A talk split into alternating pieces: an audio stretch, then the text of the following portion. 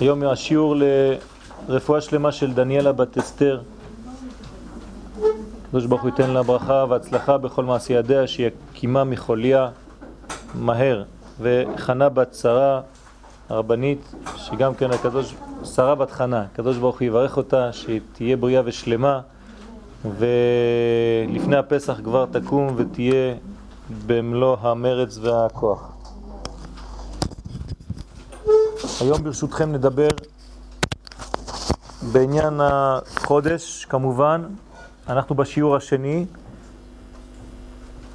ובעזרת השם אה, נראה כמה דברים בכמה אופנים שונים שנראים כרצים לכל הכיוונים, אבל מכיוון שהחג הוא חג גדול מאוד וכולל בתוכו כל כך הרבה דברים, אז תמיד הרצון גובר על, אה, על הגבולות. ובכל זאת צריך אה, להגביל ולצמצם. אז אה, ניסינו למצוא את דרך המלך, שבעצם גם פותחת וגם כן מאפשרת אחיזה כלשהי במציאות הזאת. אז בסייעתא דשמיא נתחיל את השיעור. ידוע מכתבי מרן האריזל, בספרו פרי עץ חיים שער י"ט,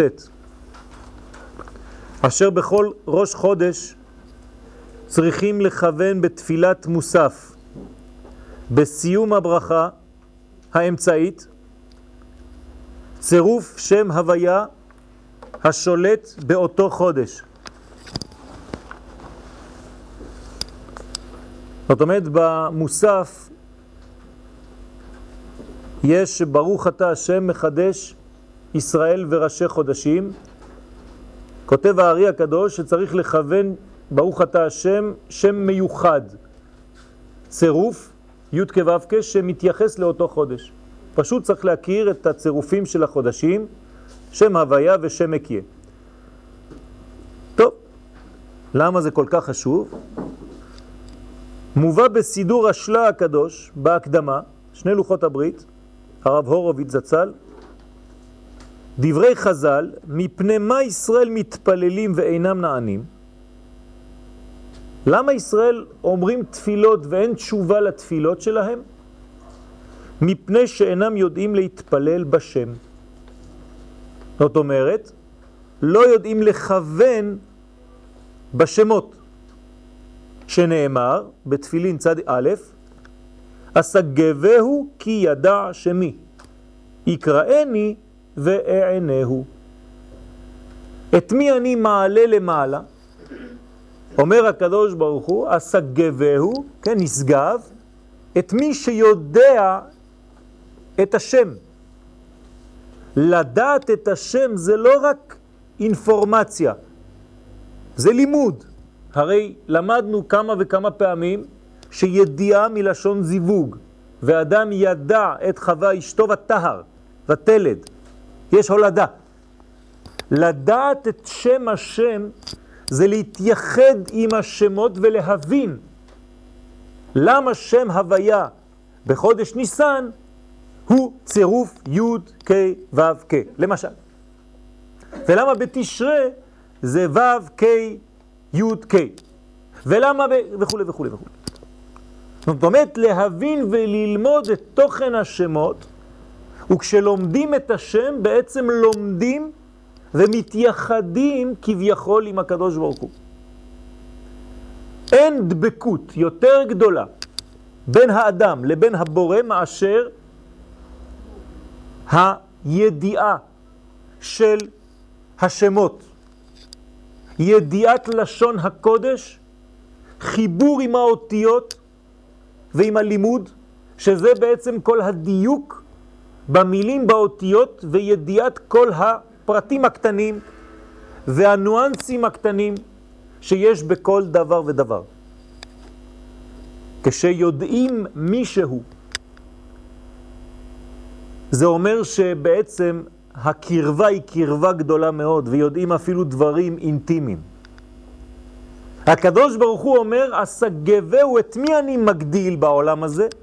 מי שרוצה להיות כל כך קרוב אליי, שהוא יודע דברים מאוד מאוד מאוד פנימיים אצלי. כי ידע, יש לו דעת של השם. כמו שכתוב, דע את השם אלוהיך ועבדהו. יש מצווה כזאת, לדעת את השם. לדעת זה ללמוד אותו, וכשלומדים אותו זה מראה כמה כבוד אנחנו נותנים לו. הרי כשאתם עם בן זוג או עם בת זוג, צריך ללמוד אותה או ללמוד אותו. ואם לא לומדים אחד את השני, אז אין ידיעה ואין חיבור אמיתי. אני צריך לדעת כל דבר מה זה גורם. כל מילה, איך זה מתפרש. כל תגובה שלי, איך היא מקבלת. וכו' וכו', וככה אני בונה בעצם מערכת יחסים שהיא מערכת יחסים חזקה, כי אני יודע אותה, והיא יודעת אותי. להבדיל אלף הבדלות, בלימוד התורה, בידיעת השם, אנחנו מחויבים לדעת.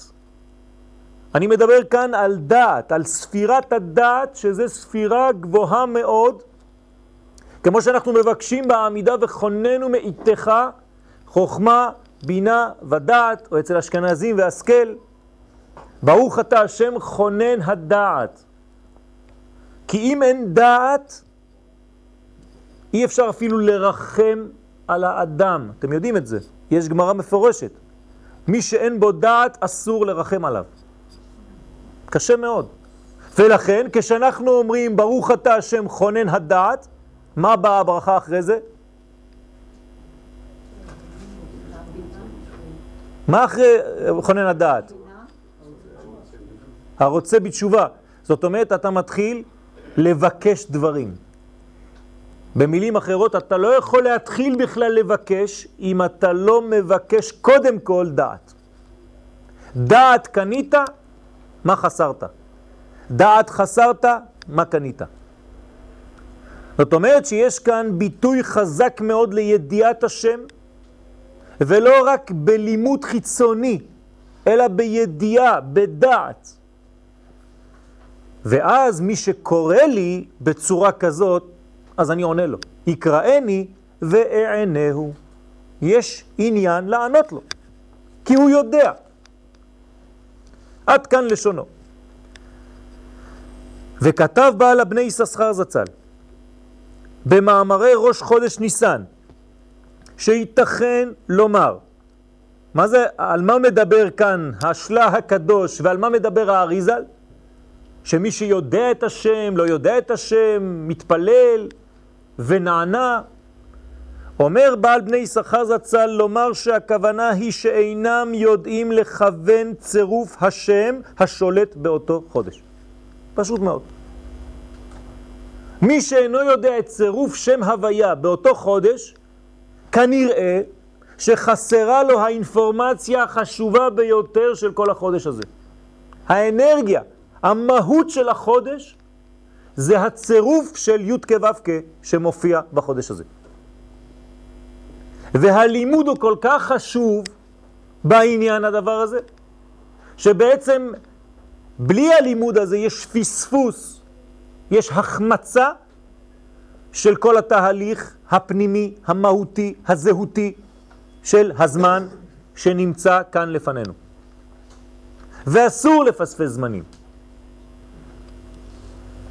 וצירופים אלו מבוארים בהקדמת תיקוני הזוהר, תיקון ט'. זאת אומרת, כל הצירופים האלו, מאיפה הם באים, ואיך הם מבוארים, איך מגדירים אותם, איך מביאים אותם לאור, כן, ביאור, באלף.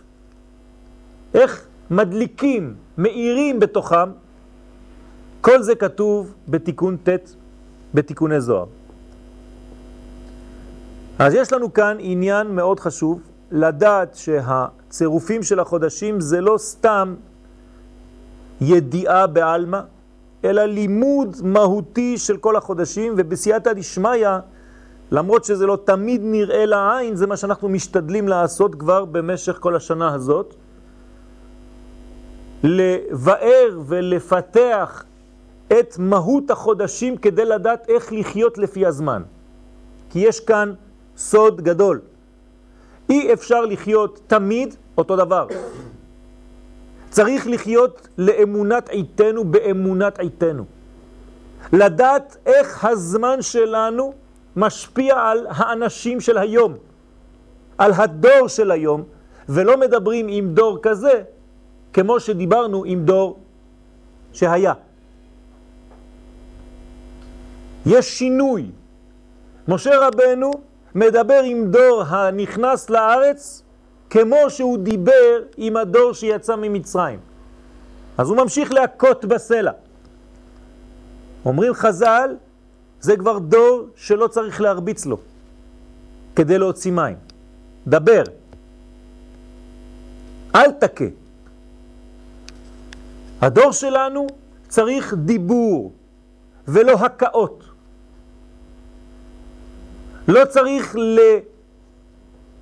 לפתח מערכת יחסים שהיא אלימה, אפילו באופן שלא נראה לעין בדור הזה. כי אז חז ושלום מאבדים את הכל. כן? אנחנו מתקרבים לזה, בגלל זה גם העניין. יש כאן סוד גדול, והסוד הוא בעצם לדעת. סוד הדעת. מי שיש לו דעת זוכה לצאת ממצרים. מי שאינו קונה דעת הוא נשאר בכלא.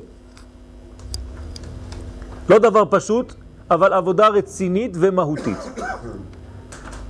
ועל דברי משה רבנו עליו השלום, בדברים ג' כ"ג, ואתחנן אל השם בעת ההיא, או בעת ההוא, כתב, מהו בעת ההוא דייקה? למה משה אומר שהוא מתחנן לקדוש ברוך הוא בעת ההוא, בזמן ההוא, המיוחד, הזה? אלא לפי הצירוף השולט בעת ההוא, התפלל משה. זאת אומרת, משה ידע להתפלל לקדוש ברוך הוא לפי הזמן שהיה מתפלל בו. שלא דומה זמן זה לזמן אחר. וידוע שחודש ניסן הוא בחינת גולגולת הנוקבה. בלשון האריזל, בזוהר, גלגלת, דנוקבה. גולגולת הנקבה.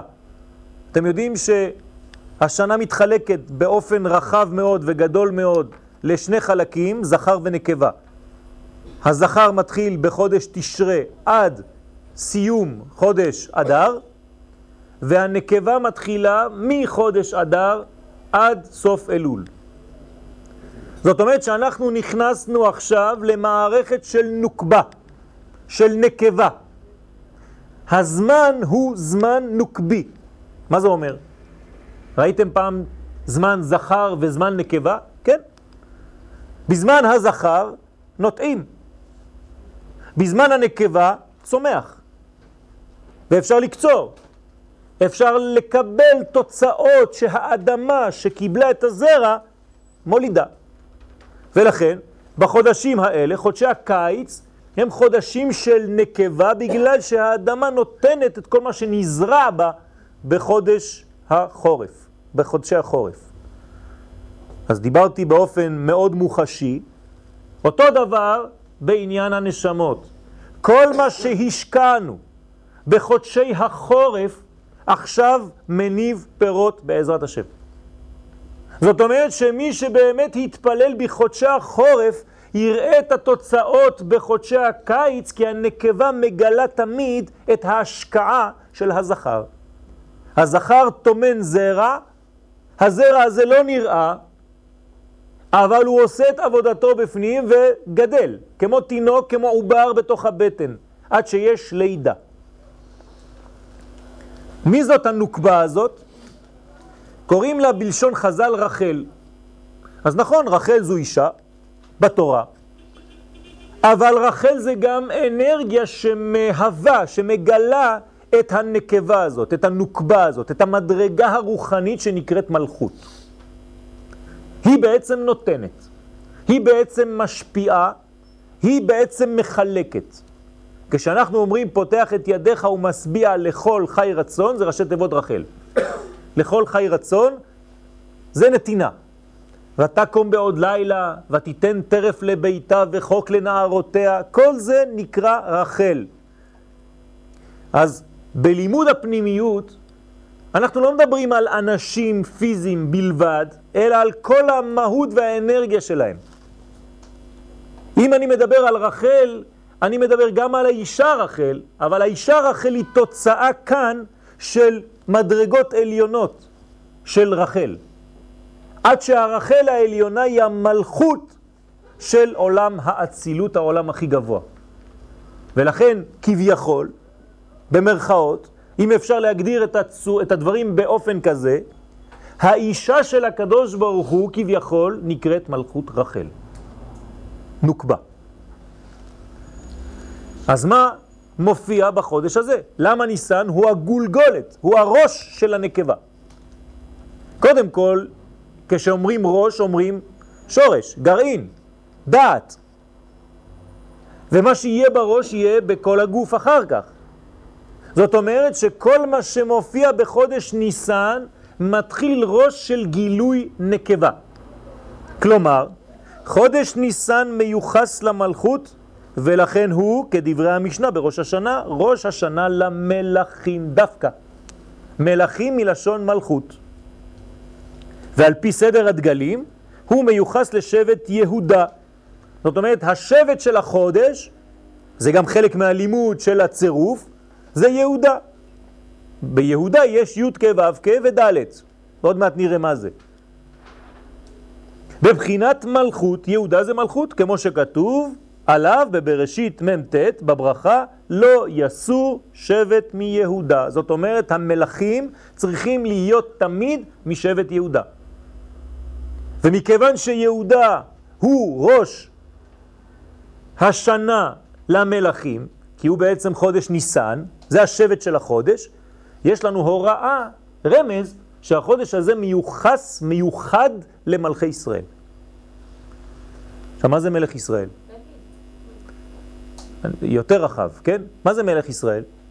זה גילוי של הקדוש ברוך הוא, מלך מלכי המלכים בעולם הזה. בסדר? כל המלכים, מלכי ישראל, הם גילוי של הקדוש ברוך הוא בעולם הזה. כמה שהמלך הוא יותר דבוק לשורש, כמו דוד, אז המלכות בעצם מתגלה באופן ברור יותר, והגילוי וקידוש השם בעולם הזה הוא גבוה יותר וחזק יותר. לפי זה יוצא שכל הכוונות של חג הפסח סובבות בעניין המלכות. תמיד, כל מה שעושים, אפילו אלה שמכוונים כוונות, המקובלים הגדולים, שיודעים לכוון בליל הסדר מה קורה כשהם שותים יין, כשהם עושים הסבה, כשהם אוכלים מצה, כשהם מכסים את המצות, כשהם מגביהים את הכוסות, כן? זה לא סתק פולחן. זה עבודה רצינית, כן? זה מטוס מיוחד שאנחנו נוגעים בכפתורים שלו. כל שנייה יש משהו חדש בשולחן של פסח. אם היינו יודעים והיו לנו עיניים לראות, היינו רואים שאנחנו בעצם טסים בפסח. אנחנו עולים למציאות אחרת לגמרי. ומי שמכוון ויודע לכוון, יש לו מערכת עם כפתורים מיוחדים, רוחניים, וכל פעם שהוא מגביה את הזרוע, קורה משהו, וכל פעם שהוא מניח, והביצה, והמצות, וחותכים, ושתיים, כן? קדש, הוחץ, קרפס, יחץ, כל הזמן קורה משהו. משנים כיוונים, משנים נתיבי אוויר. הכל, הכל סובב סביב המלכות. כלומר, גילוי השם בעולם הזה באמצעות מלך בישראל. זה מה שאנחנו רוצים. אנחנו רוצים מלכות. התחלנו אפילו בראש השנה, כי המלכות שלך היא, נכון? מלכויות, זיכרונות, שופרות. ועכשיו אני אומר לכם בפסח, בניסן, שזה ראש שנה, שנה למלכים. אז מה, זה אותו דבר? כן, נכון. רק אחד היה בגרעין, ועכשיו זה בתוצאה. זאת אומרת שאנחנו בחודש שמתחיל שישה חודשים של תוצאות, שבו נראה אם התפילות היו טובות, ואז הכל פתאום מתגלה. והביטוי של המלכות הוא הפה. שהרי מלכות פה תורה שבעל פה קרינן לה. ככה כתוב בפתח אליהו, פתיחת אליהו, הנביא. זכור לטוב. כל עניין של פה זה מלכות, מלכות פה תורה שבעל פה. ככה קוראים לה. זאת אומרת שהמלכות מתגלה דווקא בפה. ברגע שאני מגלה דבר בפה שלי, אני מגלה מלכות. למשל, עכשיו אני נותן שיעור, אני מדבר, אני חייב לתרגם שכל בצמצום אותיות ומילים, כדי שהדיבור שלי יצא מסודר. הדיבור הזה זה גילוי של מחשבה פנימית. הדיבור הזה בעצם מגלה את המלך הפנימי. להבדיל, הגילוי של המלך הוא בעצם גילוי המלך הפנימי, שזה הקדוש ברוך הוא. אני פה מגלה נשמה, המלך מגלה את הקדוש ברוך הוא. וכמו שהפה שלי עכשיו, כשאני פותח אותו, אפשר לדעת מי אני, כך המלך, כשהוא פותח את הפה, אפשר לדעת מי הוא. את מי הוא בא לגלות? את עצמו, חז ושלום, או את הקדוש ברוך הוא שהוא המלך. ולכן בקהלת כתוב, דבר מלך שלטון, ומי יאמר לו מה תעשה? זאת אומרת, המלך שולט בפיו. מה עושה המלך? נותן ציוויים, הוראות. יבוא לפניי. מה הוא עשה? לא זז מהכיסא שלו, אבל הוא אמר. ברגע שהמלך אומר, נגמר הסיפור. חייבים לבצע, כי השלטון שלו זה הכבוד שנותנים לדברו של המלך. לקיים, לתת קיום לדבר. כלומר, שכל כוחו של המלך הוא בדיבורו, ובפנימיות היא בחינת דלת המתגלה לחוץ, ונראה לעניות דעתי שהוא סוד דלת בר, דבר, דיבור. מה זה בחינת דלת? ד' זה מלכות. בחינת ד' זה מלכות. למה בחינת ד' זה מלכות? כי בכל מדרגה יש ארבע מדרגות. בכל דבר יש ארבע מדרגות. ארבעה שלבים בין מצב פוטנציאלי לבין גילוי אותו דבר של פוטנציאל בממשות, בביצוע. זאת אומרת שלפני שדבר הופך להיות דבר, קדמו לו ארבעה שלבים של אותו דבר, אבל יותר ויותר רוחני. אתם מבינים? זאת אומרת שלפני שמגיעים לעולם העשייה שהוא העולם הזה, קדם לעולם הזה עולם היצירה, וקדם לו עולם הבריאה, וקדם לו עולם האצילות.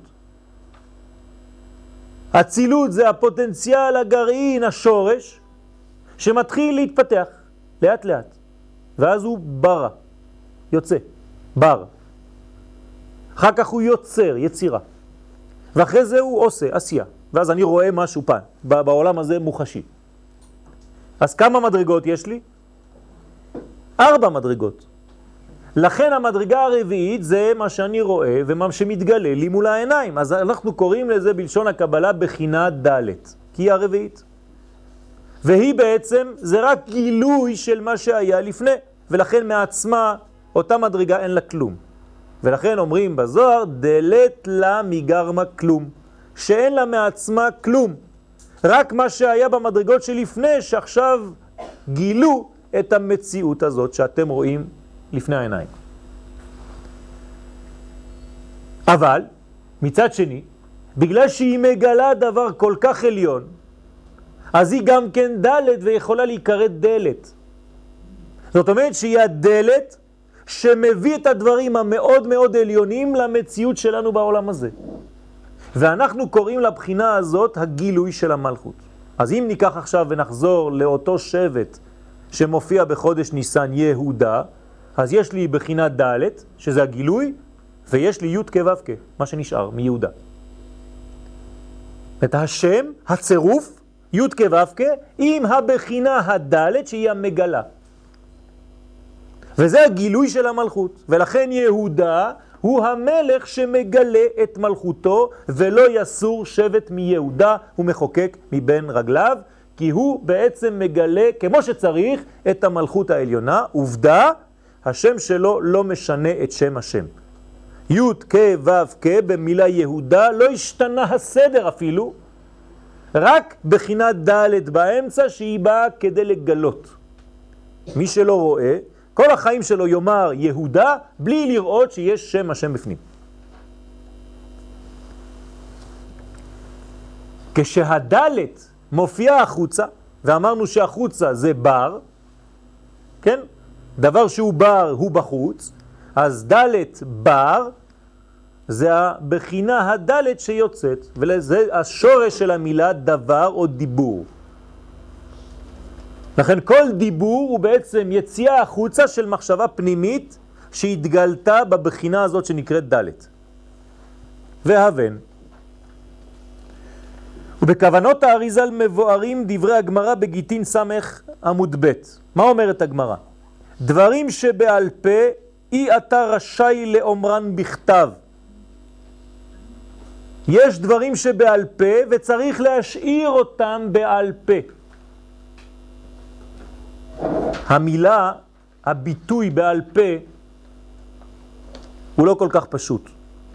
מי שגדל כאן בארץ, אז הוא אומר, אני אומר דברים בעל פה, הוא לא שומע מה הוא אומר. כי כשאתה אומר בעל, אתה כבר אומר בעל. ואם אתה אומר בעל, פה, זאת אומרת שיש כאן שורש של בעלות, ולבוא על, וזה שורש המילה הבעילה, שיש כאן ייחוד בין הדבר העליון שבמרכאות בא ומתייחד עם הפה. ולכן זה דעת, זה חיבור.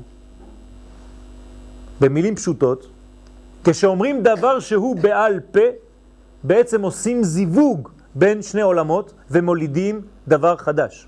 כי כל זיווג מוליד.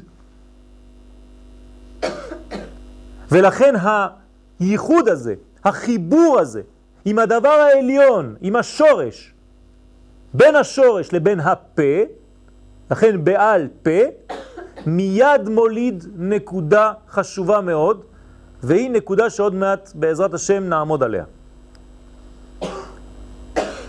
ולכן, אנחנו בעולם מיוחד, בזמן מיוחד שהוא ניסן. ומה כל הכוח של ניסן? פסח.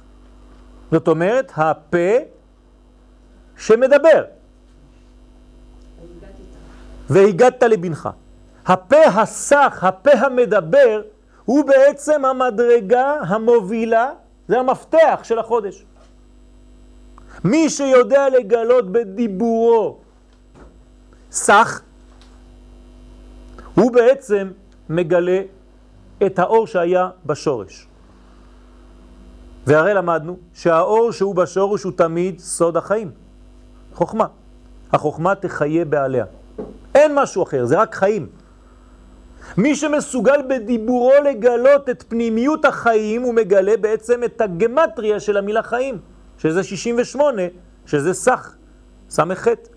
ולכן פסח זה גילוי החיים שבתוך הדיבור. זה גילוי החיים שהיו מסתתרים עד עכשיו, עד כאן, בחוכמה הגנוזה.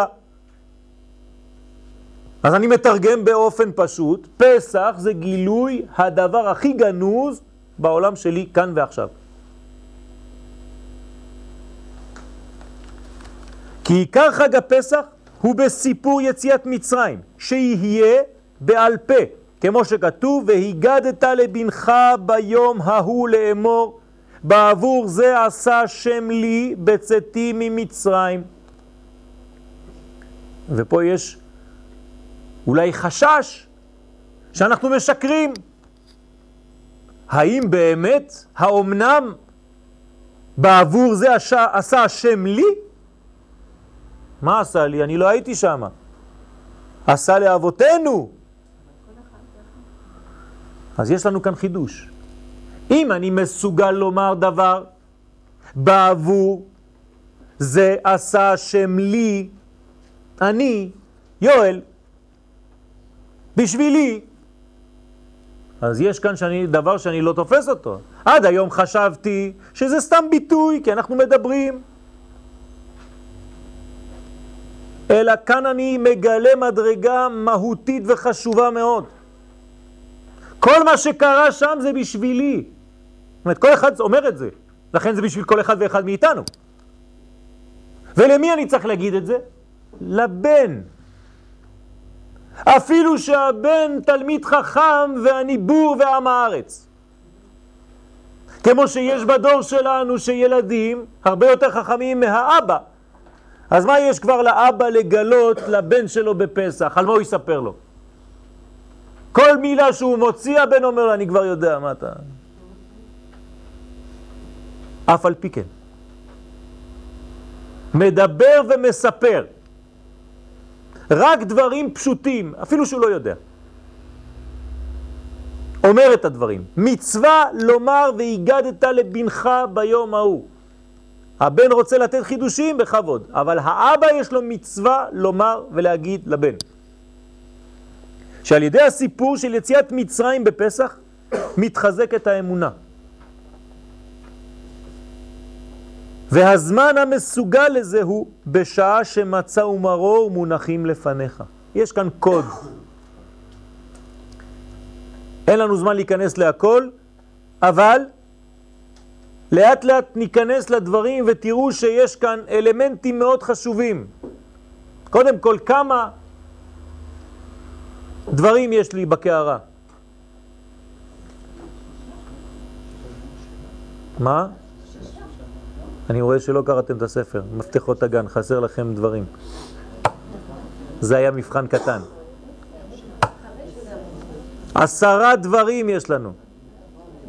יש לנו שישה אלמנטים על הקערה, שלוש מצות והקערה עצמה. זאת אומרת שיש לנו כאן עשר ספירות, מדרגה של בניין של קומה שלמה, ואנחנו בכל מדרגה כזאת נוגעים בספירה אחת. אני צריך לדעת כל פעם שאני נוגע במשהו, איפה אני נמצא. כן, אני הופך להיות טייס רוחני, שלא סתם מרים עצמות וביצים. זאת אומרת שיש כאן דברים מאוד מאוד חשובים. בדרך כלל המצות בכיסוי, נכון? למה? כי זה חוכמה, בינה ודעת. או קטע חוכמה בינה, לא חשוב עכשיו. זה בכיסוי. מה כן מגולה? חסד, גבורה, תפארת, נצח, עוד יסוד, כל האלמנטים של העולם שלנו והקערה עצמה. זאת אומרת, המידות. בפסח אנחנו מגלים את המצות, שמתם לב, נכון? מה זה אומר? שיש גילוי חוכמה גדולה שבדרך כלל לא מגיעה לעולם שלנו, וגם היא בתוך כל הקערה הזאת. ועכשיו יש סוד גדול, אמרנו שכל הכוונות של פסח זה מלכות. זאת אומרת, מי בעצם קולט בתוך את כולם?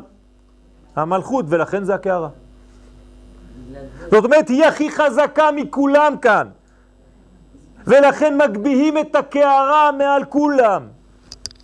אפילו שהאלמנטים נמצאים שם, אבל היא מעל בני האדם, זאת אומרת בשורש רוחני מאוד, מחזירים את המלכות לשורשה, מגלים את מה שיש בשורש.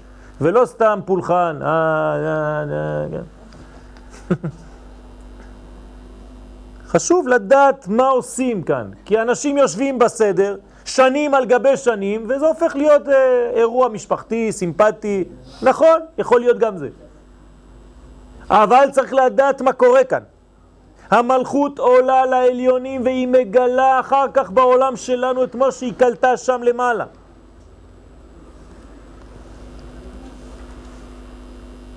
כי הוא זמן מוכשר באופן סגולי להשרשת האמונה ולהעבירה מהאבות אל הבנים בסוד והגדת לבנך. אמרנו שאמונה זה לא להאמין שיש איזה בורא בשמיים שם רחוק. שברא את העולם ונעלם כי נמאס לו עם כל בני האדם, עם כל השטויות שלנו כאן. אין דבר כזה ברוחניות. זה אולי באומות העולם, אבל בעם ישראל יש אמונה. מה זה אמונה? שיתוף פעולה כל רגע, העברת חיים של הבורא שברא את העולם ומשתתף ומחיה אותו כל רגע, הוא כאן ועכשיו, ממלא כל אלמין וגם סובב כל אלמין. אז מה זה והגדת לבנך? מלשון הגדה? כי לשון הגדה הוא משורש המשכה. כי זה גידין. כמו שכתוב בבראשית על יוסף, וימשכו ויעלו את יוסף מן הבור. והתרגום שם אומר ונגידו. מה זה ונגידו? המשכה, משכו את יוסף מהבור והביאו אותו למדרגה של גילוי. זה אותו עניין. למה? כי יוסף, מה זה? זה המדרגה הגנוזה שלנו, נכון? המדרגה שבדרך כלל אנחנו זורקים לבור. הרי האחים מכרו את יוסף, זרקו אותו לתוך הבור, זה הנשמה שלנו, בדרך כלל אנחנו לא מטפלים בה, כי הגוף שלנו כל כך הרבה דורש, שאנחנו מטפלים בגוף, ואת מי אנחנו תמיד שמים בתוך הבור? את אותו יוסף המסכן, נער עברי, אותו אלמנט שהוא בעצם מעביר את האנרגיה האמיתי. אבל אי אפשר להעלים אותו לגמרי, הוא תמיד יוצא. אז באים, מושכים אותו, מוציאים אותו החוצה, ואז הוא הופך להיות אחרי כמה שנים מלך, כי זה המקום שלו הטבעי, הוא מלך, אין מה לעשות. הנשמה תהיה מלך, מלכה, מלכות. רק עבר זמן, 20 שנה בזבזת זמן, מה לעשות? הכנסת את היוסף הפרטי שלך, כן? כל אחד ואחד מאיתנו כאן, לתוך הבור. עברו שנים, עברו שנים, ואתה עם היוסף שם, והאחים, כן, הגוף, שואל את עצמו, אולי אה, עשינו טעות, כן? ואותו יוסף הוא כבר מלך, אפילו של הגוף, מצרים. מצרים זה גוף.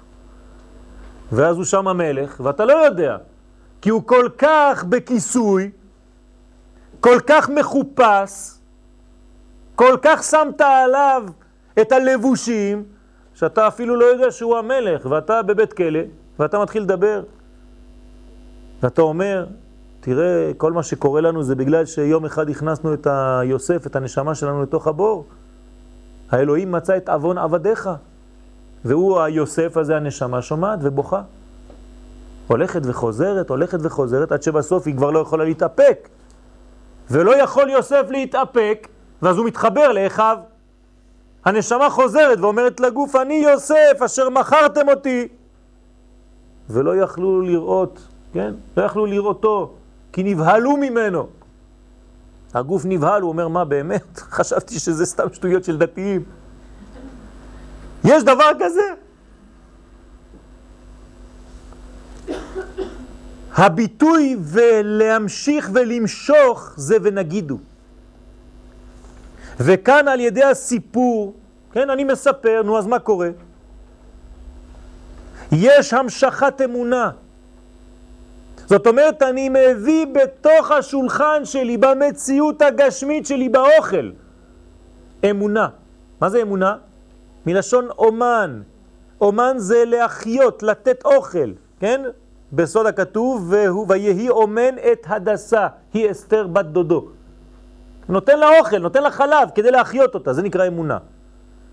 זאת אומרת, אני מגלה באופן פשוט מאוד איך הקדוש ברוך הוא מנהיג וממלא את העולם כל רגע ומחיה אותנו כל רגע. על ידי מה? הסיפור שלי, בליל הסדר. זה עושה כל כך, כן? זה סוד פסח. והיא שורש להמשכתה על כל השנה. עכשיו, מי שעושה את זה עכשיו, בגלל שזה ראש השנה למלאכים, כל השנה שלו תהיה מלאה בגילוי אמונה. שהרי ניסן הוא ראשון ראש לחודשים, והוא משפיע על הגוף לכל השנה. והנה, מעניין מאוד, ניסן עולה בגמטריה ב' פעמים פ', 85 כפול 2, כמה זה? 170, בדיוק ניסן. זאת אומרת פה כפול. מה זה אומר פה כפול? תתחיל לדבר